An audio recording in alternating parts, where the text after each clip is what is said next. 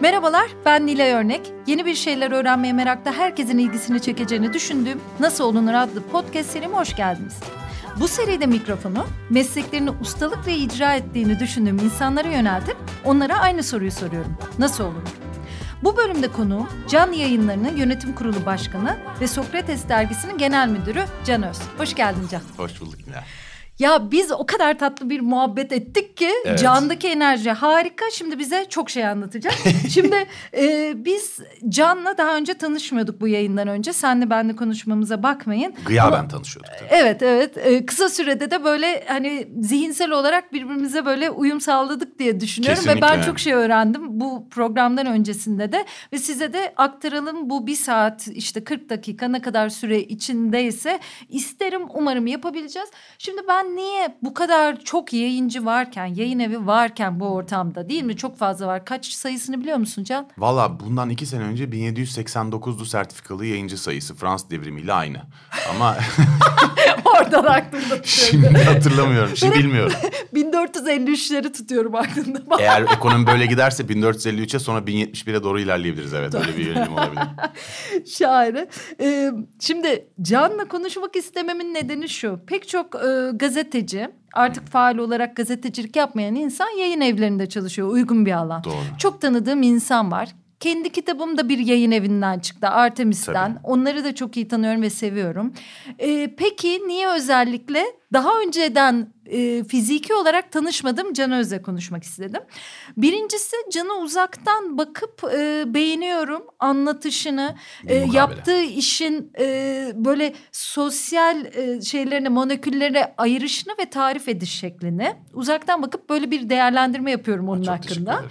Onun dışında tabii babadan gelen bir gelenek var. Yani bir yazar ve yayıncı çok sevilen başka bir yere konulan bizim romantik anlamda e, yayıncılık dediğimiz şeyle örtüşen bir adam. Şimdi bugün e, öyle değil. Edebiyat yayıncılığı deyince tabii. Edebiyat yayıncılığı, e, son çıkan günlükler, o mektuplar harika işler. Acayip değil mi? değil mi? Yani e, ben onlara bakınca yani çok duygulandım onlara. Onları bilerek beklettik biliyor musun? Yani vefatının ardından yayınlayabilirdik onları. Ee, bir ağıt e, halinde esip geçiyor o zaman kitaplar. Aslında görülmüyor. İnsanlar üzülme eylemini bir parçası olarak değerlendiriyorlar. Ama e, işte kaç sene oldu? 2006'dan beri. Yani 10 sene geçtikten sonra yayınlamaya başladık ve 2 senedir yayınlıyoruz sürekli işte aralıklarla gürültüye gitmesin diye. Ve işte gerçekten süre geçmesi gerekiyormuş vefatın ardından. Bu mektupların, bu metinlerin gerçekten e, hakkıyla değerlendirilebilmesi için. Üzüntüden okunmaması, uzaktan daha mesafeden okunup tekrar hayranlık yaşanması için yani. Çok güzel bir karar. Senin ön sözüne de bayıldım. Çok güzel zaten Çok orada da zorlandım onu anlatıyorsun. yazarken ya. Babanın kitabını ön söz yazmak ne kadar zor bir şeymiş. Bir de baba oğul anlatmamam lazım. Şimdi oraya gidip ön sözde gözyaşları içinde babasını anlatan bir herifin ön sözünü kim ne yapsın? Çok zorlandım onu yazarken. Ama gerçekten. çok samimi buldun. Öyle mi çok doğal buldum. Beğendin mi? On- onun için de hoşuma çok gitti. sevindim. Evet böyle hani değerli dağlara ayıramadan milliyetçilik yapmak kavramını da çok hoşuma gitti. Açıkçası neyse onu da sokalım araya ama. Tabii, tabii. Ee, onun dışında şimdi yayıncılıkla ilgili o kadar çok sormak istediğim şey var ki şimdi Tabii. bu yayını e, dinleyenler biraz fikir sahibi olsunlar. Şimdi Hı hı. Mirgün Cevas'la Can Kozanoğlu burada Storytel stüdyosunda çok güzel bir podcast serisi yaptılar. Harika mi? Harikaydı. Gerçekten böyle notlar alarak sen dalga geçtin benim not almamda ama not alarak dinledim ben onları. Nasıl yazar olunur? Evet, Ha, yani. yani müthiş örnekler vardı. İşte Latife Tekin'in yatakta yazıyor olması bile ya da e, Hakan Günday'ın hiç Berlin'e gitmeden e, yokuşlu bir Berlin tahayyül edip de bize hepimizi inandırması İşte ne kadar Detaylar diye anlatıyor. çok onu? güzel e, ayrıntılar vardı. Orada tabii yazar olmayı görüyoruz. Ama şu anda kitap sahibi olmak için, kitap yazdım demek için yazar olmak gerekmiyor galiba. Böyle bir camiadayız ama e, aslında yazar olmak gerekiyor ve atıyorum çok bu işe kafa koydum, gönül koydum ve bir yazı eğitimi de aldım diyelim ya da almadım ama bir yazarlık durumum var. Ne yapmam gerekir? Yani baştan öyle başlayayım. Ya bir kere sonuçta yani yazarın ne olduğunu bir kere tanımlamak lazım. Yani yazar sonuçta yazı yazıp para kazanan kişi yazar diyoruz aslında. Hı hı. Sonuç olarak. E, meslek olarak yazar diyoruz. Ama şimdi burada bizim konuştuğumuz şey illaki yazarlığı meslek olarak icra etmek değil. Çok çeşitli yazar var zaten. Yani metin yazarları var, reklam yazarları var. işte sinema yazarları, tiyatro yazarları her türlü tonla yazar tabii, türü tabii. var. E, kitap dediğimiz şey aslında yazarın yazdığı şey değil. Yani yazar sonuçta metni yazıyor. Kitap yayıncının o kitabı bir forma sokması. Bu bir e-kitap da olabilir. Bir bugün gördüğümüz basılı kitap da olabilir falan. Ama şimdi burada konuştuğumuz şey tabii e, iyi bir yazar mısınız yoksa değil misiniz? Veya e, gerçekten e, hiç kitap okumamış ve e, edebiyatın hiç kıymetini bilmeyen bir şarlatansanız... E, ...kendi kitabınızı önemli bir yayın ciltlettirmeye çalışıp etrafta hava atmaya çalışmak ne kadar antipatikti falan. Bunlar hepsi birbirine giriyor şu an. Hele bugün bu antipati çok yüksek çünkü çok var. Yani çok palavrıcı. E, ortaya çıkıp çok iyi yazar ayağı yapıyorlar. Zaten biraz da problem bu çünkü iyi yazar olmamak ayıp bir şey değil. E, gayet alçak gönüllü bir şekilde bir şeyler yazıp kitaba çevirip de yayınlayabilirsiniz ama bunu çok gördüğümüz oluyor. Yani olduğundan fazlasını oynayan insanlarla karşılaşıyoruz. Evet. Ee, tabii burada büyük bir kavram kargaşası var. Yani ünlü oldun diye senin kitabın mı yayınlanır? Veya işte sen çok yazar, çok insan tanıdığın için sana kıyak geçmişler falan. Bunların hepsinde doğruluk payı var. Yani Hı-hı. ünlü diye kitap yayınlayan yayıncılar da var. Sadece satacak diye gerçekten okunmaya hiç değmeyecek metinleri oturup e, çiklet e, metni gibi düzene sokup yayınlayan yayıncılar var falan. Ama bu bir alıcısı olduğu için var sonuçta. E, buradaki e, sorun kitabı yayınlatmak isteyen iyi bir yazar e, veya iyi metnin kıymetini bilen biri ne yapmalı? Ben ona biraz cevap vermeye Lütfen, çalışayım. Tabii. Çünkü e, aslında şunu görüyoruz. Mesela yayın evine şimdi ben artık 2018'den beridir almıyorum orada doğrudan çalışmadığım için can yayınlarında ama e, yani 12 sene aktif olarak e, genel müdürlük yaptığım sürede e, çok şey geliyordu bana da çok başvuru geliyordu. Yani inan Nilay gelen başvurular e, metin ne kadar kötüyse o kadar cesurca yazılmış başvurulardı. Yazar ne kadar iyiyse de bu hemen hemen hiç şaşmadı. O kadar alçak gönüllülükle ve çekinerek. Şimdi dolayısıyla bir kere e, eğer iyi bir okursanız ve yazıyla sağlıklı bir ilişkiniz olduğunu düşünüyorsanız e, yapacağınız şey yayın evinin sitesine girip başvurmak ve şeyi unutmamak. E, yayın evi hangi yayın eviyle ilgileniyorsanız bütün yayın evleri için geçerli bu. Yayın evlerine emin olun sizden çok çok çok çok daha kötü insanlar müthiş bir cesaretle sürekli haldır haldır dosya gönderiyor. Dolayısıyla bundan çekinmeyin. Dunning-Kruger sendromu işte. Dunning-Kruger sendromu aynen. Çekinmeyin yani gönderin. Yazdıysanız emin değilseniz bile gönderin. Yayıncı reddeder bir şey olmaz bir şey kaybetmezsiniz. Sitesine yani. gönderiyoruz. Okunuyor mu bütün bu kitaplar? Ee, ben Taslaklar daha doğrusu. Diğer yayın ne olduğunu bilmiyorum. Can'da hepsi okunur. Yani e, ama şimdi kitap seçen yayıncının, editörün refleksi aslında beğenmeme bahanesi aramaktır. Evet. Yani beğeneceği dosya olduğunu varsayarak okumaz o editör onu. Çünkü aslında Erdal Öz babam bunu şey diye anlatırdı. Gerçekten bok yığını içinde ince aramaya benzer derdi. Bana çok ağır gelmişti bunu söylediğinde ya ne münasebet şimdi edebiyata böyle falan. Bunun doğru olduğunu gördüm. Çünkü size gelen metinler arasında o kadar e, akıla almaz derecede kötü metinle karşılaşıyorsunuz ki aslında bir an önce o kötülerden kurtulup iyiye ulaşma sürecini hızlandırmaya çalışıyorsunuz. Zaman kaybından kurtulmaya çalışıyorsunuz. Dolayısıyla hakikaten metnin kötü olduğunu düşünüyorsanız bir iki sayfa okuyup bırakırsınız. Herkes bırakır. Peki. Ee, ama onun dışında okunur. Yani bir kere hepsi canlı mutlaka mutlaka değerlendirmeye tabi tutulur. Mutlaka okunmadan reddedilen dosya diye bir konu yok. Ee, ama bu bütün yenilerinde böyle değil tabii bunu biliyoruz. Evet, editörü olmayan yayın evleri bile varmış artık zaten. Ya Türkiye'de yayıncılık genellikle zaten e, tam e, uzmanlıktan çok yarı uzmanlıkla çalışılıyor. Yani işte mesela grafik tasarımcı yerine işte sayfa yapıcısıyla çalışılıyor. Aslında yayın yönetmen yerine editörle çalışılıyor gibi. Yani aslında doldurulması gereken yönetici mevkileri veya en üst mevkiler genellikle Türkiye'de yayıncılarda boştur. E, ara mevkilerde insanlarla çalışılır. E, ama bu da iktisadi bir mesele zaten. Yani piyasada dönen e, para ve bu yayıncının işini yapabilirliği için e, ne kadar insana para harcamaya ihtiyaç duyduğu, okurun ne talep ettiği okur sonuç olarak çok daha iyi kapaklar, çok daha iyi bir editörlük talep ediyorsa o yayıncıdan o zaman zaten oyuncu onu yapmak zorunda kalır. Yani bu yayıncılarla değil bence okurla ilgili bir sorun zaten. Peki editörleriniz dışarıdan da e, başka yayın evinden çıkan yazarları okuyup Hı. ya da başka bloglara vakit var mıdır bilmiyorum ama Pek çok güzel yok. blog yazıları var normalde. Ee, yazar nasıl keşfediliyor? Yani onu soracağım aslında geleceğim nokta o.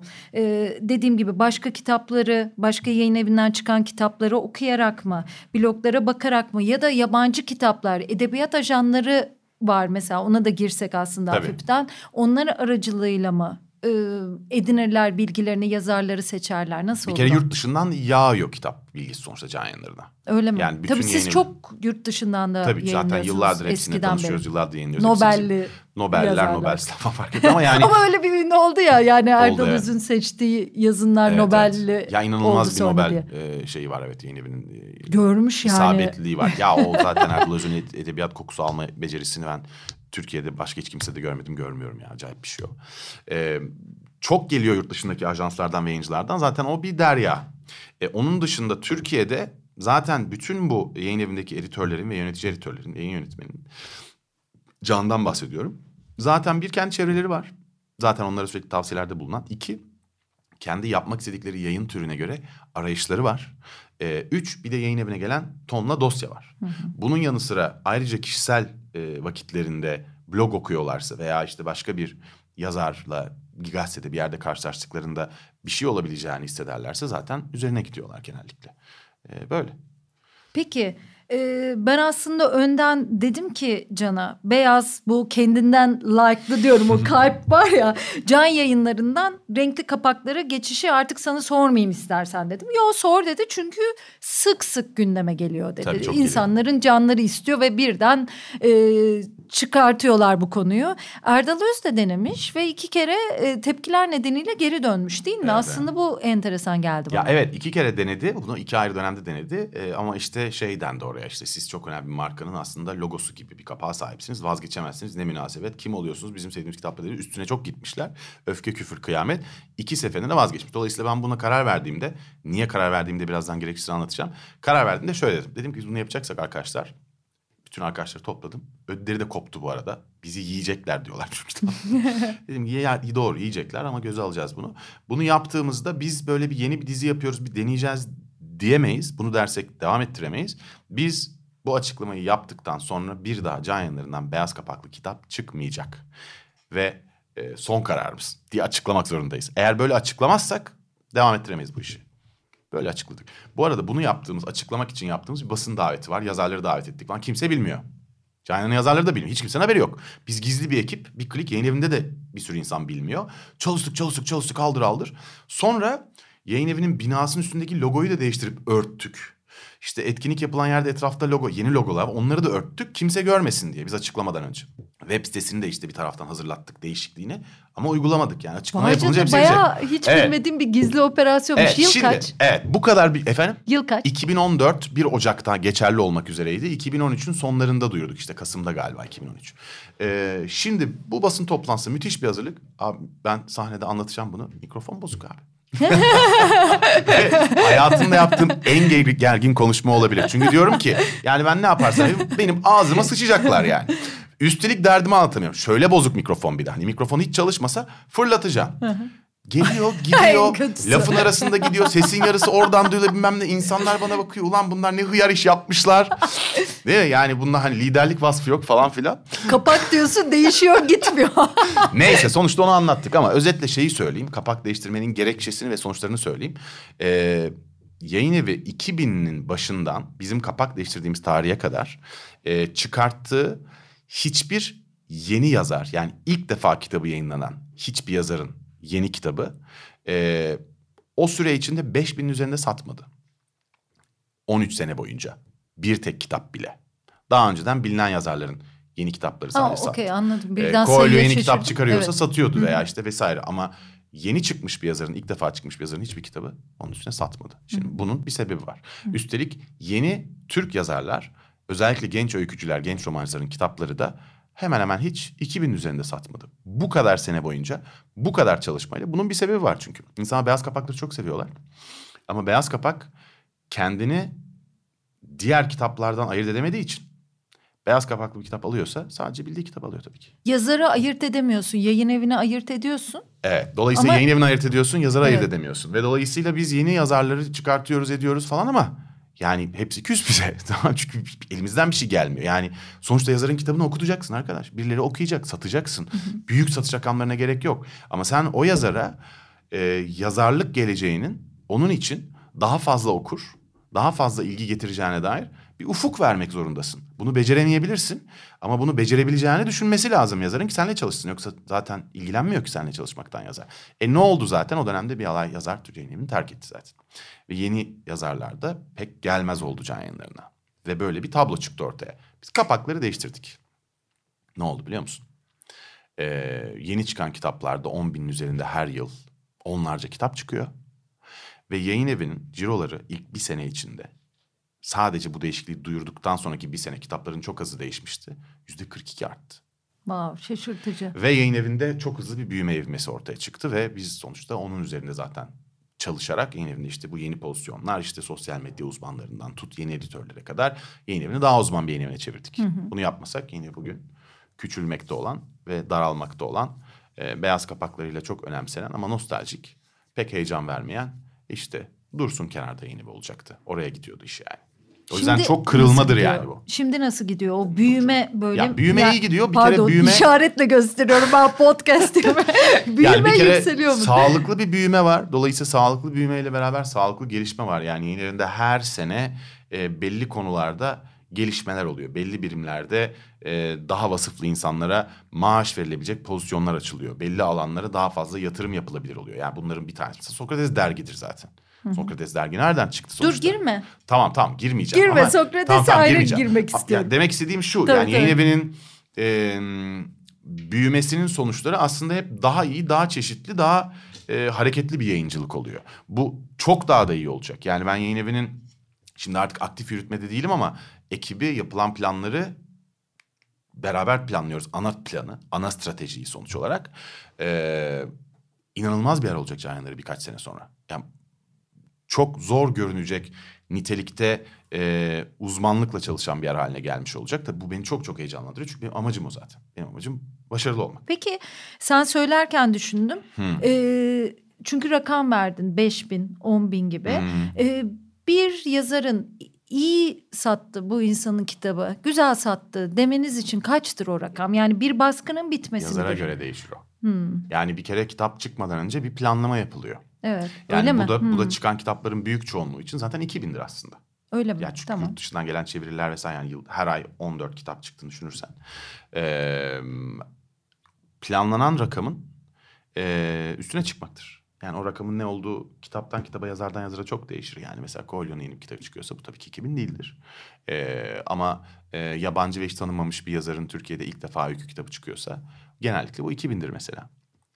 Değişir ama yazara göre değişir yani. Şimdi senin için de aynı şey. Yani senin sonuçta çıkan kitabın aslında e, çıktığı dönem içinde ne kadar satmışsa e, mantıklı olarak bundan sonraki dönemde çıkacak olan kitabın onun altında kalmaması gerekir bir kere yani. Hani yandık. açık olarak. ya o stresli bir şey Ama yani. o yazarla ilgili olduğu kadar yayın eviyle ilgili de bir stres. Yani yayın evinden yazarın bekleyeceği şey oluyor aslında. Yani biz yazarlarla sonuçta sürekli olarak konuşuyoruz. Yazarların yayın evinden beklentileri var. E, genel olarak haklı olarak e, önceki kitabın altına düşürmeyin arkadaş diyorlar bize.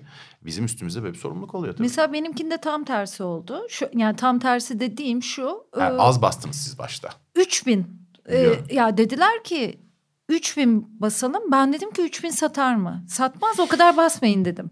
Sonra Şahane mi böyle şey ya? öyle dedi. Ya ben hiç anladığım iş değil ki o zamana kadar. Yani gazeteciyiz tabii. tamam da hani biliyoruz anlıyoruz zannediyoruz ama o bambaşka bir işmiş yani. Sonra ben Instagram'a bir fotoğraf koydum. Yani işte kapak budur çıkıyor kitabım diye. O kadar çok yorum geldi ki. Aha. Vedat Bey beni aradı dedi ki biz bu kitabı ilk 5000 basacağız. Hı hı. Ya dedim basmayın ne olur. Ya yani deli 5000 misin? ne yapıyorsun? yazarsın ya? Ya, Tersini istemen lazım. İşte onun tersinin istenmesi gerektiğini bile bilmiyorum. Çünkü de. utancımdan ölürüm yani. O baskı bir bitmeyecek. alçak ben gönüllülük baskısı var üstüne senin. Ay, rezil olacağım Hmm. yani. O satmayacak, bin satacak, Anladım. 500 satacak ve ben çok Aa, üzüleceğim güzel. diye düşünüyorum. Sonra 5000 hemen bir haftada bitti. Çok Ba- güzel, ba- yani ondan sonrası ben dağıtımın Son önemini 17 baskıya anladım. kadar kütleye çıktınız siz. Tabii ama. 18, 18 ve baskı. 30 bin küsur yani düşün. Şahane. Yani onu öngörmek bir yayıncının ben o zaman nasıl öngörülebilir olduğunu anladım. İşte o bir rakamlara bakıyor tamam diyor o kitap evinde inmiş diyor burada çıkmış diyor. Ve bu Nerede baskı satacak? sayıları mesela kamuoyuna genellikle sadece satış ve etiket fiyatı ve e, telif geliriyle ilgili olarak e, yansıyor. Tabii ki çok önemli bu arada. Yani yazarın kitabının satması lazım ki yazar para kazansın. Ve belki yeterince satarsa da başka iş yapmadan geçinebilir. Çünkü Türkiye'de çok az kişi bunu yapıyor. Çok az evet. Ama bundan ibaret olmadığını not etmek lazım. Ee, yazar mutlaka ve mutlaka o kitabın mümkün olduğunca fazla insan tarafından okunmasını, bilinmesini, kendi bir kitap yazacağı zaman mümkün olduğunca fazla okurun onun kitabını bekliyor olduğunu e, sağlamak istiyor zaten. Dolayısıyla o kitabın baskı adedi teliften çok daha fazla şey ifade ediyor bir yazar için. Yani çok çok fazla şey ifade ediyor aslında. Evet bir evet evren onu açıklasana yani. Can. Yani Hmm. çünkü biz onu e, normal vatandaş olarak bilmiyoruz. Benim hiç bildiğim bir şey değildi.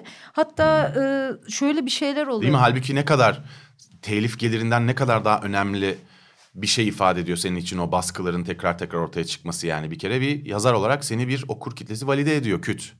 Tabii. Sen kendine edemezken anlattığına göre yani değil mi? Tabii. Hani 5000 basmayın ben yazar değilim bana yazar muamelesi yapmayın diyorsun aslında sen yayıncıya. Bu bir yeni kitabı çıkan birçok insanda olan bir e, aşırı mütevazilik aslında çok olur. Ama tabii ki yazarsın yani ne demek kitabı yazıp vermişsin işte. Ya o Ee, çok Bi- stres Biliyorum bir şey. ben de senin yerinde yani. olsam aynı şeyde olurdum. Aynı şeyi hissederdim zaten. Bu çok harika bir kalite bence ama yani bu sonuçta okurun verdiği tepkiyle aslında nispeten değişiyor. Yani okur sana "E, sen yazarsın diyor. Ee, tabii bunu e, kötü yazarlar için de bunun gerçekleştiğini not etmek lazım. Yani bugün piyasada genellikle raflara baktığınız zaman yazar ne kadar kötüyse o kadar çok sattığı için bu ilişki şimdi son yıllarda deforme olmuş durumda. Özellikle son iki yılda. Rafları görüyorsun gerçekten çığlık atmak istiyorum kafamı ellerimin arasına alıp yani korkunç şeyler var piyasada. Bu tabii bunu biraz daha bozdu şimdi. Yani bugün hakikaten baskı yavaş yavaş sadece para ifade etmeye başlıyor. O yüzden e, okurlara da bunu e, çok somut bir e, kesinlikle anlatamıyorum artık. Eskiden öyle demiyordum. Eskiden hakikaten çok başka bir şey ifade Tabii ediyordum. yazara da anlatamazsın. Çünkü Anlatamazsın. e, şöyle bir şey bizim sektörde de öyle olurdu. Bir stajyer gelir der ki ben böyle böyle bir haber yazdım ya da böyle böyle bir şey yapmak istiyorum ya da ben köşe yazarı olmak istiyorum diye gelir. Sen Aha. hemen köşe yazarı olamayacağını, bir bunun için 10 yıl falan gerektiğini mesela anlatırsın. Sonra da o stajyer sana der ki bunu ben de yazamaz mıyım Nilay Hanım Hmm. der. Bir köşe gösterir. Gerçekten de e, Sensodyne diş macununu öven bir köşe yazısı görebilirsin ve bunu o çocuk da yazabilir. Yani Tabii. şimdi de e, siz birine yazar olma şu anda. İki yıl sonra ol biraz daha çalış ol diyebilirsin ya da ben senin kitabını basmıyorum diyebilirsin o daha Biz normal. ilgilenmiyoruz Şimdi- diyoruz. İl- Yani yazar tabii, olma tabii. biraz şey olur. Olmadı. Ayıp olur. Şu yani. anda benim kurduğum cümle oldu. yani e, Ya bize neler geliyor mesela. Ve ne meşhurlardan ne saçma sapan kitaplar geliyor. Bana ara ara ne e-mail'lar geliyor. Yani bilmem nenin... Ya neler geldi ya. Ali Ağaoğlu'nun bilmem nesinin torununun bilmem şiir kitabı falan böyle akıl almaz şeyler geliyor. Tuhaf tuhaf yerlerden mektuplarla mesajlarla falan böyle bir Tanıdıklık, hamile kart, valilikten yakınımdır. bilmem kart vizitle bir şey geliyor falan. Tabii bunların hiçbirisi hiçbir zaman bir şey ifade etmedi Can'da yani. Etmiyor da. Ee, ama ısrarla geliyor yani. Yani gerçekten ardı arkası kesilmeden insanlar bir kart vizitin, bir işte bakanlığın, bir pozisyonun e, yeterli olduğunu düşünüyorlar. Yetmiyor arkadaş. Yani ne demek ya ne münasebet yani. e, bir taraftan da dağıtımın tanıtımın öneminin ne konumda olduğunu düşünüyorsun? Ya şimdi bugün bir kere dağıtım dediğin aslında Türkiye'deki en büyük dağıtım firmalarından en büyük 8 dağıtım firmasının 6'sı kepenk kapattı. evet. aslında. O neden oldu? E batıyorlar. Hı. E batıyorlar yani şu ekonomide zaten hani e, ayakta kalmak çok zor. Özellikle dağıtımcılar için dağıtımcılar çünkü tamamen prefinansmanla çalışıyorlar. Yani kendi paraları pek yoktur. Oradan alıp oraya aktarırlar falan. Çok aracılar. Dolayısıyla arada baskı yani tost oluyorlar aslında yayıncıyla kitapçı arasında biraz. Ve için içinden çıkamıyorlar. Ve dolayısıyla dağıtım gittikçe zorlaşıyor Türkiye'de. Şimdi ya şimdi bu şu anki ekonomi ve işte makroekonomi, iktisat politikası falan girer Tamam, bir girmeyelim. halim var. Girmeyeyim ama yani özellikle dağıtım konusu bugün e, büyük bir krizle karşı karşıya Türkiye'de. Ama onu krizle ilgili bir konuda belki konuşmak daha doğru olur yani. Babana yazılan mektupları okuyunca orada müthiş bir yazar çabası gördüm. Ya, evet Yaz- ya. Ne yazarlar? yazar olma çabası içindeler hala. Yani bu şahane bir şey. O mütevaziliği görmek, o sancıları görmek. Ve eleştiriyle yüzleşme süreçlerini görüyorsun bir de yani. Ne biçim bir yüzleşme, ne kadar derinden aslında bazen itiraf etmeseler bile o eleştirilerle kendi işlerinde mücadele etmiş. Ee, o, ama zaten işte o 50 kuşağına bakınca zaten 50 kuşağı Türkçeyi yaratmış neredeyse. Yani bu işte orada da zaten ön sözde de o yüzden milliyetçiliğe dem vurmamın sebebi o. Yani milliyeti tanımlayan en önemli faktörün ben bayrak olduğunu düşünmüyorum. Dil olduğunu düşünüyorum. Ee, bayrakla çünkü konuşamazsınız, yemek yapamazsınız, hiçbir şey yapamazsınız. Ee, uzaktan görürsünüz sadece. Dilden daha önemli bir kavram olduğunu düşünmüyorum hayatımızda. Ve e, bu insanlar e, modern dünyayı e, bizim dilimizle barıştırmışlar. Yani bu mesela bugün müzikte de var. Yani özellikle mesela işte bugün muhalif falan diye tepki gösterilen insanlardan birisi aslında değil mi? Harun Tekin, Mor ve Ötesi. Ya adamlar ne yapmışlar aslında? Yani 2000'lerin başında Türkçe'ye hala kısmen yabancı olan rock müziği, gençlerin dinlediği müziği Türkiye'de insanların çok iyi bir Türkçeyle, olağanüstü iyi bir diksiyonla Türkçe rock müzik olarak benimsemesinde çok önemli bir rolleri var. Ve yani adamların yazdıkları sözlere baktığında zaten kafayı üşütesin geliyor. O kadar iyi ki Türkçe. Ve şarkı söylerken Harun'un diksiyonuna hiç dikkat ettin mi? Evet evet. E, İnanılmaz iyi bir diksiyon. Şarkı söylerken böyle diksiyon olmaz. Şimdi bu işte gerçekten milliyetçi bu insanlar. Gerçekten buranın, e, bu milletin, Türk milletinin kendi geliştirmesinde, e, kendi gerçekleştirmesinde önemli rolü olan insanlar bunlar. Bu sağda solda oturup ben milliyetçiliyim deyip kendini hiçbir konuda geliştirmeyen insanların milliyetçiliği beş para etmez bence. E, o yüzden özellikle zaten bu insanların çok çok önemli olduğunu düşünüyorum. 50 kuşağı yani bunun başında gelen gruplardan biri bence yani. E, bu arada sen bize şeyi anlatır mısın? Çok hoşuma gitti. Hangisi? E, can yayınlarının sembolü olan... Ha, kalp o çok iyidir yani. evet ya şimdi gelişi. okurlar bilmezler. Şimdi Can Yandar'ın logosu şu anki evrilmiş hali ama hiç değişmeyen logodaki e, o küçük kırmızı kalptir senin önceden like'lı dediğin logo. e, şimdi bu e, Can Yandar'ı kurmaya karar veriyor babam e, 1981'de. E, ve işte Can adına karar veriyor. O dönemde tasarımcı arkadaşlarından bir alay şey istiyor. Bir alay tasarım istiyor. Ve e, bir sürü şey geliyor. İşte C harfleri, kırmızılar, kalpler, iç içe bir takım figürler. Karmaşık karmaşık, böyle bayağı iddialı, acayip acayip tasarımlar geliyor. E, bunların hiçbirini beğenmiyor babam. İlk çıkan kitap Alan Payton Ağla Sevgili Yurdum yayınımdan çıkan. Onun kapağında e, gidiyor masasından İskambil destesini alıp kupanın kalbini kesiyor oradan. Bezik çok severdi babam. Bezik destesinden. İçine de oturmuştur o çünkü bezik destesindeki o tek kartı bulamazsınız ya tam destedir falan. Neyse e, kesiyor oradan kupayı yapıştırıyor oraya. Yanına da ilk daha en basit fontlarla can yazıp baskıya gönderiyor. Daha sonra işte İsa Çelik o can yazısını tekrar işte böyle iç içe birazcık o CNN'in logosuna benzeyen haline çeviriyor falan. Sonra en son Utku Lomlu işte şu logoyu yapıyor falan. Ama yani esas başında logonun çıkışı beğenmeyip İskambil'in içindeki kupayı yapıştırmış adam ya. Şahane hikaye. Müthiş ya. Şahane. İyi ki konuştuk. iyi ki, Ee, iyi ki söyledim burada da ee. bunu. Çünkü çok anı da bir Bu böyle çok derin kayıt bu. anlamlar verilen bir takım şeylerin aslında basitliği beni hep çok etkiler. Bak. Neyse şimdi hemen çok daha dağılmadan Sokrates'e gelelim. Aha. Şimdi sen Can e, yayın evinde artık daha yönetimsel bir pozisyondasın ve fakat Sokrates'te çok aktifsin. Doğru. Sokrates'in kuruluşundan başlayalım, Bağış Erten'den başlayalım ve şimdi geldiği noktayı konuşalım ve stüdyo çekimlerini konuşalım. Onun Tabii. nasıl bu işi büyüttüğünü, beslediğini konuşalım. Tabii ki. Ya önce hemen Can Yanlar'ından buraya geçişi kısaca söyleyeyim öyleyse. Yani Can Yanlar'ındaki e, görevi e, uzun yapılmış bir çalışmanın ve yapılandırmanın sonucunda çok kapsamlı yapılan, çok ayrıntılı incik boncuk bir çalışma. İşte denetim mekanizmaları, görevler, tanımlar ne yapılacak, ne edecek, ne yapılmış. Bir sürü tanım çalışmasından sonra e, bir genel müdürlük pozisyonu oluşturduk. Ben çünkü patron genel müdürdüm yani tam arada bir pozisyon o. Ee, ve ben artık sadece yönetim kurulu başkanıyım. Dolayısıyla aslında yönetim kurulu toplantıları dışında yeni hiçbir yürütmede rolüm yok. Sokrates'te ise bilfiil ofiste ve yürütmede e, çalışıyorum. Ee, 2018'den beri ama bu hep böyle değildi tabii. Bu işi kuran, e, kurduran, her şeye vesile olan benim çok sevdiğim arkadaşım Bağış ben de Erten'dir. çok severim. Bağış Erten'dir. O da şöyle oluyor. E, gezi olaylarında gezi olaylarından sonra işte böyle bir şey vardı ya ortada. İşte yok efendim siyasetle spor karışmaz falan. Ka- Aman karışmasın falan.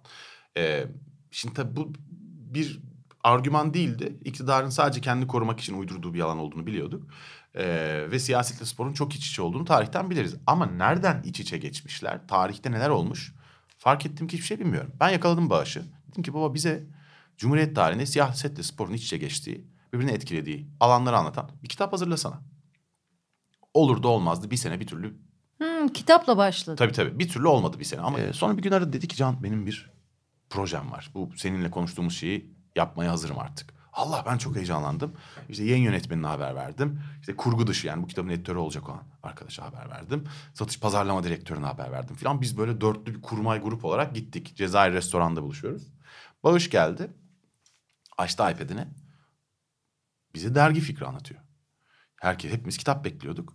Şimdi ben tabii Bağış dergi fikrini atınca etrafındaki insanın gözünde gördüğüm şey. Ulan yani bu herif şimdi Can'ın arkadaşı diye biz hiçbir şekilde evet denmeyecek. Bu sunumu sonu kadar sonuna kadar dinlemek zorundayız. Allah kahretmesin falan.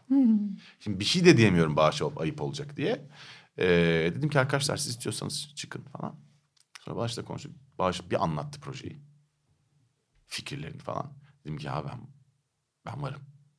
İsmi de Sokrates miydi? Sokrates ismi o gün belli miydi değil miydi emin değilim. Galiba belliydi. Ee, işte onların hepsinin nihai kararlarını veren yani bir yerlerden fikirler toplamıştır eminim. Ama her şeyi bir araya getiren, insanları bir araya getiren bağıştı. Corintiana'da Sokrates e, Brezilya'da e, 1982 yılında kulüp yönetimi siyasetle spor karışmaz deyince kulüpte darbe yapıyor aslında. Darbe yapmıyor tabii yani Evet, acil evet. seçimlere götürtüyor kulübü ve kulüp başkanı oluyor. Ve kulüp başkanı olduktan sonra yaklaşan referandumlarla ilgili oyuncuların formalarının arkasına demokratya yazdırıyor. Ve ayın 16'sı mı ne işte vote dia 14 veya 16 yani ayın 14'ünde oy verin gibi. Formaların arkasına bunları yazdırıyor bir kere. E, Demokratya da Almanya'daki Sokrates'in şirketinin adı Demokratya Verlag. E, oradan geliyor onun ismi de. Ve ondan sonra da Sokrates bütün arkadaşlarıyla her maçtan sonra maçlar bitiyor. Kameralar, mikrofonlar geliyor. Herkes hangi partiyle ilgili, hangi siyasetle ilgili ne düşünüyorsa çatır çatır anlatıyor. Taraftarlar pankartlar açıyorlar. Karşıt görüşler bilmem ne. Kavgalar da çıkmıyor. Misler gibi siyaset, spor iç içe bir hikaye yazılıyor. Hmm, bunu bilmiyordum. Zaten o işte hani spor siyaset tarihi deyince oradan bunu çıkarmış. Ha. Çok iyi, çok çok iyi iş yani. Çok çok iyi iş. Barış'a hep müteşekkiriz, hep müteşekkir kalacağız yani. E Şimdi bu Düşünen Spor dergisi bayağı da tuttu diye düşünüyorum. Yani bizim Evet. algımız mı öyle yoksa tuttu mu? Yani şöyle bir şey hani biz böyle biraz daha okuyan tayfa e, bizde tutan şeyi genelde tutmuş sayıyoruz yani. Ya ama şöyle bir durum var tabii bütün bu yıllarda Sokrates hep büyümeyi amaçlayan yani büyümekle kastım bir şirket olarak yukarıya doğru yükselmekten bahsetmiyorum. Gelişmeyi, kendi geliştirmeyi, işini daha iyi yapmayı, hep daha iyi yapmanın yollarını arayan bir organizasyon olduğu için e, tabii sürekli zarar ediyor kaç yıldır. Etmeye de devam edecek. E, ben de bunu fonluyorum çünkü bu bir hayal ve işte mesela bu senede e, kriz olacağını öngördüğümüz için zaten geçen sene Sokrates stüdyoya girdik. O epey toparladı. E, ama işte bu sene için de mesela bir bütçe yaptık. Kötümser bütçe yaptık. Ama yani o kadar iyi çalışıyor ki herkes. O kadar sorumlu çalışıyor ki herkes. E, bence bu sene bütün bu krize rağmen ilk defa Sokrates dergi kar eden bir dergi olabilir. Zaten öyle olursa bir anda hayat değişiyor bizim için. Çünkü o zaman ekstradan yatırım ve gelişim yapabiliyoruz Sokrates üzerinden. Stüdyo dediğini anlatsana. Ya Sokrates Stüdyo şu. Biz şimdi 2017 Kasım'ında Sokrates'te ekiple oturduk toplantı yaptık. Ben de bizim çocuklara eee, anlattım. Dedim ki işte 2018 sonu 2019'da ekonomi batacak. Eee, ve biz eee, eğer Sokrates dergiye gelir sağlayacak bir yol bulamazsak bu zarar uçuk noktaya geleceği için yapamayacağız işi. Ne yapalım dedim. Hiçbir fikrim de yok. Yani dergiyle tam olarak gelir sağlamak için ne yapabilirsiniz ki? İşte Bistro'yu açtık falan ama Bistro'dan gelen gelir toparlayacak gibi değil. Bistro kendini yeni toparlıyordu o dönem falan. Sokrates Bistro. Şimdi gerçi toparlamış durumda mis gibi gidiyor. Neyse e, ya bir YouTube kanalı mı açsak falan dediler bunlar. Ben dedim ya YouTube'dan ne yapacağız? O iş YouTube'dan ne yapacağızdan bir girdiler. Onur, Caner, Orkun üçü birden ilk programları planladılar. İşte ilk programlarda Erman Yaşar, Emre Özcan katıldı. Çok önemli onların katılımı zaten. Ciddi bir meşruluk kazandırdılar. Yani biz dergiyi yapan arkadaşlar tat tatlı iş yapıyoruzun üstüne çok kıymetli spor e, spikerleri bize yorum yapmaya başladılar. Derken Dünya Kupası yorumları derken iş çok büyüdü ve şimdi o ilk yayının yapıldığı 9 Şubat 2018'den bugüne e, 16 milyon aşkın izleme almış. Eminim bundan sonraki bir sene içinde 25-30 milyona yakın izleme alabilecek bir kanal haline geldi bu ve e, para kazanıyoruz. Dolayısıyla Sokrates derginin aslında çok yüksek olan maliyetlerinin ciddi bir kısmını karşılıyor bu iş ve hayat kurtarıcı oldu yani. Can yayınlarının başına geçtiğinde çok gençtin ve yayıncı 26 bir baba Evet.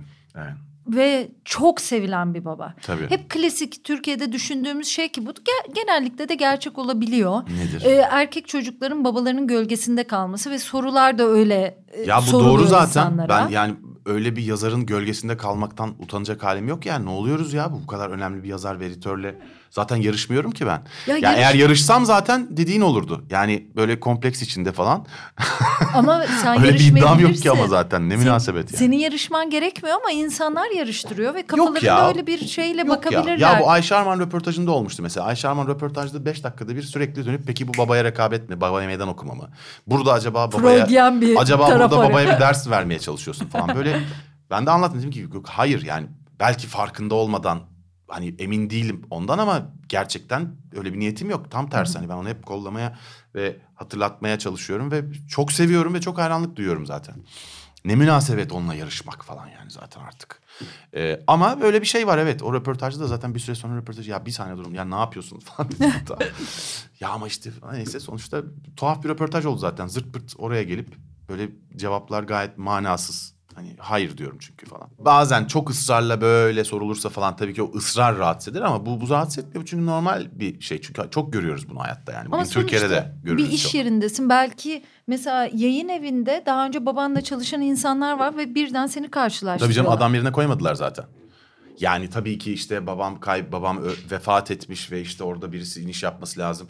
Oğlanın işini zorlaştırmayalım diyorlar tabii ki doğal olarak ama adam yerine koymadılar. Haklı olarak zaten kim 26 yaşında edebiyat bilgisi yeterli olmayan, irsaliye ne demek daha bilmeyen Amerika'da sosyoloji okumuşum ben yani. Hiçbir alakam yok. Kim ciddi alır zaten? Kim bu işi teslim eder yani? Delilik zaten. O dönemde matrak matrak şeyler oldu. Şimdi dolayı çünkü herkes bana bir şeyler tavsiye ediyor. Ben de tabii hep şu karardayım yani. Olağanüstü alçak gönüllü olmaya devam et. Hiç kimseye ukalalık yapma. İstediğin şeylerin ne olduğuna karar ver. Onları uygulamakta ısrarcı ol. Ve fikirlerini değiştirmeye hazır ol. Kabaca böyle çalışıyorum hep. Şimdi o arada sürekli bana bir takım yerlerden tavsiyeler geliyor. Tabii o kadar çok tavsiye geliyor ki. Ee, hele alçak gönüllülük tavsiye çağıran bir tavırdır ya. Ha, evet. Şimdi o yüzden onlar böyle çok tam ben de dinliyorum. Bir kulağımdan girip bir kulağımdan çıkıyor çoğu manas manas şeyler. Bir tanesini hiç unutmuyorum. Birisi bana geldi dedi ki ya Can dedi evet sen 26 yaşındasın. Teşekkür ederim. Ee, seni Sen burada olmuşsun. seni burada kimse ciddiye almaz. Yok ya. "E, Peki ne yapacağız dedim. Dedi ki ben sana bir önerim var dedi. Dedim benim insanların ciddiye alması için ciddiye alacakları biri olmam lazım. Hani değilim. Yani nasıl na- ne öneriyorsun dedim yani. Dedi ki yok dedi bunun bir yolu var dedi. Nedir dedim. Bunu söyleyenin kim olduğunu söylemeyeceğim çünkü rezil olur yani. Dedi ki e, ya dedi saçlarının yanlarına biraz beyaz atsana dedi. Ulan 26 yaşında CR gibi mi dolaşacağım yani değil mi? Şahaneymiş ama. Yani ve düşünebiliyor musun aslında Gözlük bana yaptığı tak, kötülüğü Can yani? gözlük tak. Yok yani yavaş yavaş gittikçe işte ben işleri yaptıkça insanlar beni biraz daha ciddiye almaya başladı. Hala almayanlar da var. Yani normal zaten o öyle bir beklenti zaten haksızlık olur yani. Yo ama şimdi şöyle bu podcast yayınları öyle yayınlar ki insanlar istedikleri bölümden dinlemeye başlayabiliyorlar. Evet. Onun için bir sırası yok. Ama Saadet Özen'le senden önce bir yayın yaptık. Hmm, Saadet evet. Hanım da e, Can yayınlarında uzun süre çalışmış. Çok Erdal Bey'e ayrı bir aşkı var. Ve Tabii. hatta diyor ki yayın evine çok eskisi kadar gidemiyorum. Gittiğimde Canı de yanıyor ya. canım yanıyor Ee, dedi. öyle, öyle. Çünkü dedi oraya bir fotoğrafını asmışlar kocaman. Ben Evet, ona evet. bile bakarken duygulanıyorum. Girişte kocaman siyah beyaz tabii bir fotoğrafı var. Belki de renkli bir de daha genç fotoğraf koymak lazım bilmiyorum. Haklı ama. Ya çok, çok tatlısın bazen böyle yorumlarda. yani neyse. Ee, mesela o çok duygusal bir şekilde anlatırken e, dedim ki Can da konuk olacak. E, dedi ki çok güzel bir şey yaptı dedi. Yani babasından ayrı bir iş, ayrı bir şekil ortaya koymayı başardı dedi. Sokrates'ten mi bahsediyor? Hayır sadece ben yapmadım Sokrates. ki Bağış Erten ve arkadaşlar yaptı. Hayır sadece Sokrates değil ama ona karar vermek, başka bir yola girmek, kapakları değiştirmek, onda Ha, kararlı ya. olmak O bütün babamdan şey farklı bir olabilir. şey yapmak değil ki. O işi güncelliyorsun işte. Yani güne uyduruyorsun. Yani zaten bizde de problem budur ya. Ee, yani Kemalizmde de aynı şeydir ya hep Yapmışsın yani. kabul edeceğiz. Hayır hep aynı şeydir ama yok canım ne münasebet ya tam tersi. Ben o işin bugün bugünün okurları için aynı derecede önemli kalması için ne yapılması gerek, gerekiyorsa onu yapıyorum. Yani yayın evini yurt dışından çok büyük yayıncılar anormal paralar önerdiler bana kaç kere. Ya uçuk paralar ama yani. Bugün bir tanesini kabul etseydim çoktan yurt dışında dört tane evim bankada it gibi param var falan ya. O derece şeyler önerdiler yani. Yok ya bu Erdal Öz'ün yayın evi çünkü bu can yayınlarının bir başka firmanın altında başka bir kimlikle yayın yapması gibi bir opsiyon yok ki. Benim burada işim Erdal Öz'ün yayın evini ben öldükten sonra da Erdal Öz'ün kurduğu yayın evi olarak o güne göre güncel tutabilecek halde getirmek benim işim o. Yoksa o neler yapılır yani. Dolayısıyla benim yap- yapmaya çalıştığım şey onu aslında değiştirmek değil. Ama güne uyarlamak. Tabii burada yaptığım şeylerin bir kısmına çok da tepki geliyor. Yani tabii ki bunların hepsi doğru da değil. Yani ama amaç bu hep yani. Saadet Hanım'ın demek istediği bence başka bir şey ve sen kendini güzel bir şekilde devam ettirdin diye düşünüyor o. Yok, ben de memnunum dışarıdan öyle görüyorum ama o Saadet Hanım'ın öyle görmesi Önemli da- çok. Saadet çok önemli çünkü Saadet bir kere hem e, bir kere benden daha iyi edebiyat bilir. Dolayısıyla edebiyatın kıymetini benden daha iyi bilir. E, ikincisi yayın evinin e, nasıl bir yayın evi olduğunu e, ben yani Amerika'da üniversitede okurken o yayın evinde babamla beraber çalışıyordu. Dolayısıyla içeriden de aslında o dönemini benden daha iyi bilir. Ben evde ve dışarıda gördüklerimle daha çok biliyorum ve babamı kaybettikten sonrasını biliyorum. Biz Dolayısıyla zaten- onun ne düşündüğü çok çok önemli aslında. Yani bu yani birçok insanın söylemesinden çok daha önemli benim için Saadet'in böyle söylemesi. Bu gurur verici bir şey hakikaten. Biz yayın bittikten sonra bir de çevirmenlik üzerine konuştuk. Çevirmenlik ya, üzerine Ya Saadet'te 50 tane program çıkar burada bu arada. Aynen ayrı bir şey yapsaydık dedik. Keşke yani bunu da kaydetseydik. Bayağı bir çevirmenlik Hmm. programı yaptık yani bir saat burada e, konuştuk. Yazarın önceden telifini alması ve Avans. rahat rahat avans mı diyoruz? E, avans diyormuşuz. E, yazısını yazabilmesi o Hmm. maddi özgürlük. Türkiye'de o ne konumda? Yani yazar eğer istiyorsa ve yayıncı kitabının baskı yapacağını biliyorsa zaten gayet mis gibi çalışan bir sistem. Hmm, bu inançla ilgili bir şey. O E tabii yazarın yani. E tabii ki. kitabının E satacağıyla. tabii ki aslında yayız- yaz- yazarın kitabının satış potansiyeline göre yayıncılar birbirine rekabet ediyorlar. Hı hı. Ve bu bir tamamen bir iş e, faaliyeti. Yani burada bazen yazarlar da çekinir utanır falan. Çekinmeyin canım isteyin yayın evinizden yani. Tabii öyle olmuyor yani. Yani Sen konuşursunuz e, araya bir o zaman ajans ve menajer sokacaksınız. Yani sonuçta bu bir iş görüşmesi artık. Yani orada bir para söz konusu. Bir para payı söz konusu. Bunu oturup ya edebiyatla hiç alakası olmayan bir konu. Hiç Evet. ilgisi yok yani. Evet. O tamamen ve sadece iş ve Türkiye'de iş konuşmaktan herkes çok çekinir. Para konuşmak çok ayıp sanır. Hepimiz buna koşullanmış durumdayız. Halbuki ilk konuşman gereken şey o. Yani senin hakkını verecek mi vermeyecek mi bu yayıncı? E vermeyecekse zaten geçmiş olsun. Ya yazı yazan insanda e, biraz zor o yani. O yüzden sonuçta- menajerler var işte. Evet. Tabii var. ki zor. Dolayısıyla zaten böyle yetişmiş, böyle koşullanmış insanlar oturup birdenbire kendini değiştiremeyecekleri için bütün dünyada da yazarlar özel olarak sanatın parasal değerlendirmesi çok çelişkili bir konu olduğu için zaten bunun için ajanslar ve menajerler var yani. Yazarlık alanında da bu çok var mı? Yaygın mıdır o Çok yok menajerlik yani işi? kitapları yani Türkiye'de az menajer var. Hı hı. Ama dünyada çok yaygın. Hatta yani dünyada mesela Amerika'daki birçok büyük yayın evi e, önemli bir menajer veya menajer ajansından gelmiyorsa kitap başvuru kabul etmiyor. Şimdi bir de sana sosyal medya ile ilgili bir şey sormak istiyorum. Can yayınları ile ilgili pek çok şey başka yayın evleri ve yazarlarla da ilgili oluyor ama sen bizzat konuya giriyorsun. Sosyal medyadan, Twitter'dan diyelim Aha. mesela ben daha çok gördüm ve hemen üst düzey bir konumda olmana rağmen hani gördüğümüz üzere tak tak tak cevap veriyorsun ve kendinden çok emin cevaplar veriyorsun. İşte ben Kafka kapağında gördüm mesela. Değil mi? Öyle bir bir şeyler oldu. Ben zaten bunu açıklamıştım. Tak videom falan diye. Çok Evet. yenilikçi bir tavır bence. Yani Sen ben bunu bir 6-7 yıldır yapıyorum zaten. Hı hı.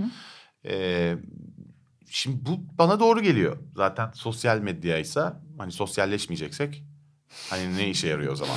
Yani orada fotoğrafımı koyup durmanın bir anlamı yok onun zaten. ama her yayıncı bunu yapmıyor Allah Yanlış için yapıyorlar yani. bence. ne işin var o zaman sosyal medyada yani?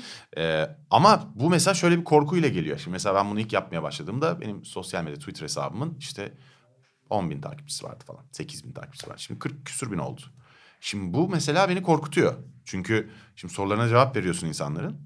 E bir gün artık cevap veremeyecek kadar soru gelmeye başlarsa ne yapacaksın? Ya bunu ben bir ajansa mı vereceğim? Hayır korkunç bir şey olur o. Ya o ona formül bulamadım hala.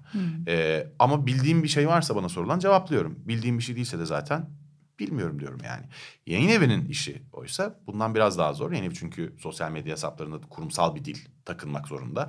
Ben kişisel bir dille yazıyorum bana sorulan sorulara veya söylenen şeylere cevabımı. Ee, gittikçe zorlanıyorlar.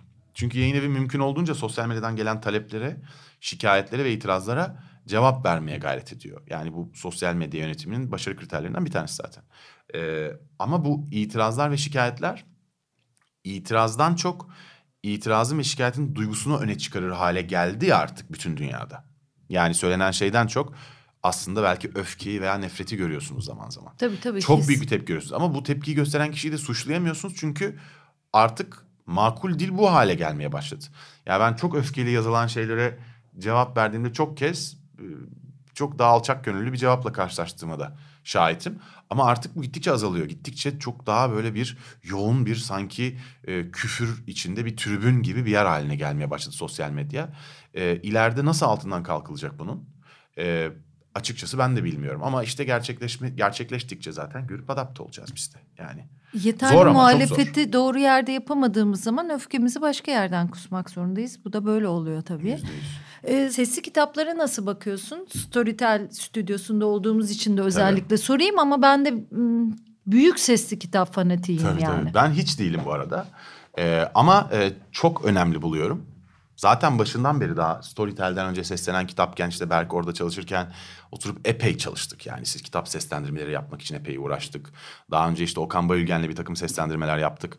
Ya çünkü çok iyi fikir. Ee, bir de değişik alanlarda gittikçe yaygınlaşan bir alışkanlık bu. Dijital ve online içerik tüketimi. Bunun içine tabii ki sesli kitap da girecek. Yani podcastler de bütün dünyada gittikçe büyüyor ve bunların büyümesi zaten kaçınılmaz artık.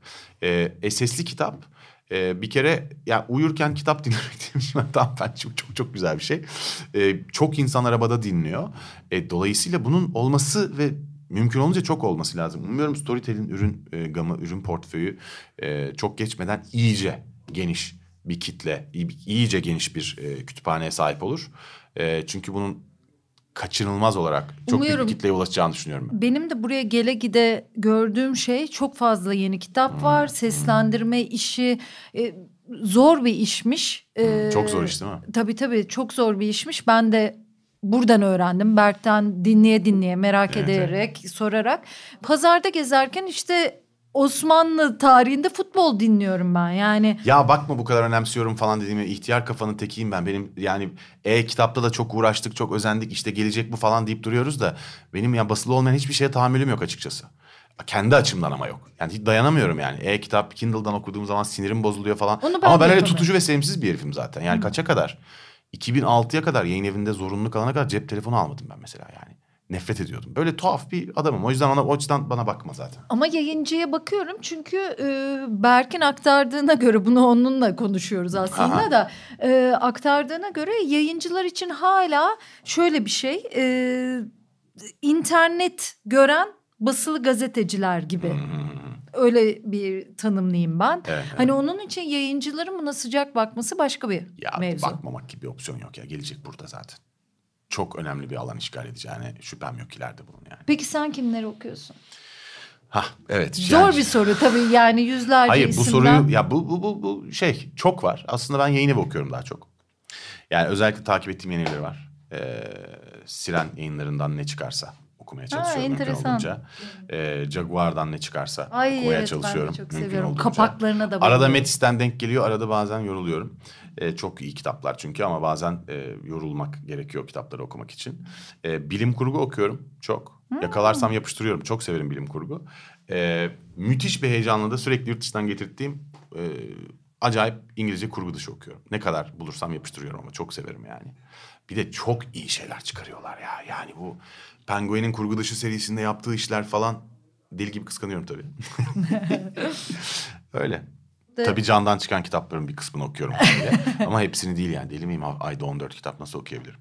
Ama en azından bilmem gerekiyorsa, e, vaktim olmamışsa rezil olmayacak kadar hızlı bir göz attığım çok oluyor mesela. Ama okumak değil o başka bir şey yani. Mesela Türk yazarlar özellikle okuyor olabilir misin? Çünkü onlarla karşılaşma Ya hepsini okumuyorum ama hakikaten daha çok iyi tanıdığım, çok sevdiğim bir sürü insan artık o kadar zamandır çalıştığımız, tanıştığımız insanlar ki.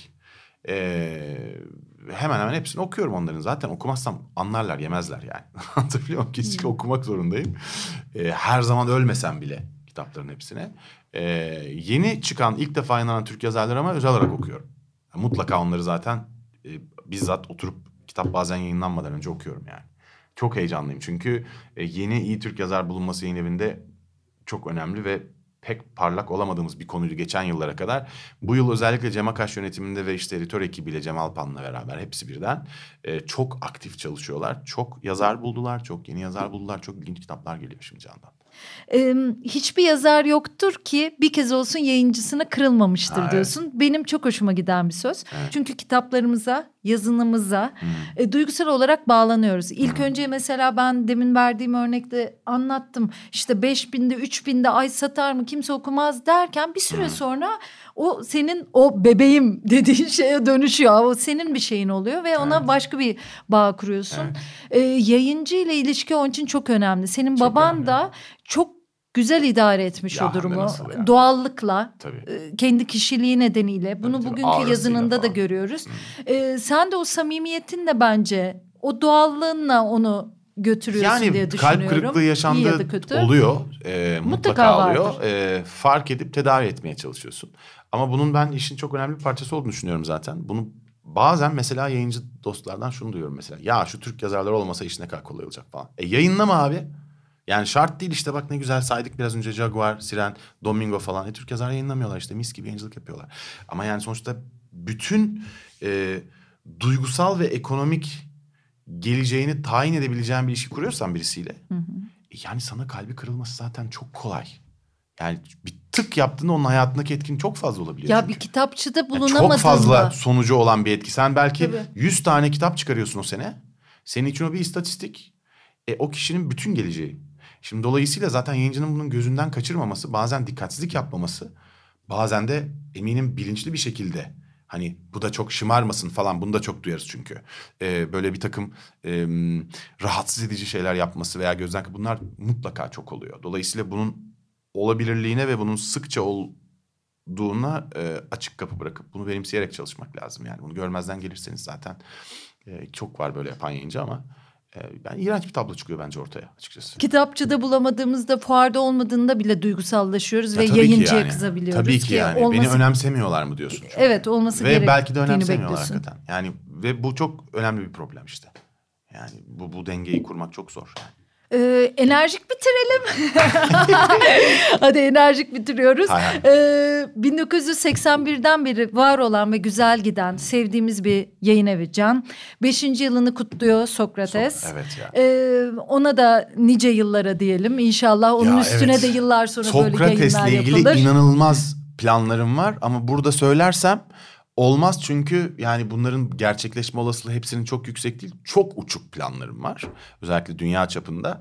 Ben dışarıdan bakan bir insan olarak sizin kadroya da bir şekilde izlediğim insanlar, sevdiğim insanlar, Onur öyle, Caner öyle, Evet e, ya. Bağış daha önce e, kadrodaydı, kurucusu zaten Bağış kurucu o baba öyle, zaten. kurucu baba. E, Fikir şimdi babası. o insan yazarlara da öyle. Bakınca bir dönemin NTV'sini görüyorum. Hani o NTV ruhu vardı ya, şimdi çok özlediğimiz, Nilay, keşke e, dağılmasın Spor dediğimiz. medyası bugün aslında Sokrates'teki Varsa. bütün bu çocuklara, bütün bu insanlara gerçekten heyecan verici bir kariyer planlaması sunabilmiş olsaydı deli mi bunlar işlerini gücünü bırakıp zaten dergi çıkarsın? Burada da tabii ki en önemli kitle, en başarılı kitle yani bir dönem biraz radikal iki kitlesi, radikal spor kitlesi, e, bir de NTV spor kitlesi zaten. Evet. Bunlar çok önemli okullar olmuşlar yani Hem- spor gazeteciliği ve televizyonculuğu için. Hem NTV Spor hem NTV'nin geneli. Şimdi oradakilerin bir profili vardı. Doğru. Yani hani işte Cem eğitim, Aydın'ın kurduğu bir şey. Evet, e, eğitim olarak, bakış Evet, olarak, gusto olarak biz bir profil çizerdik. Kesin. Ve ben bu medya Zamanın dağılışında biraz. kesinlikle öyle.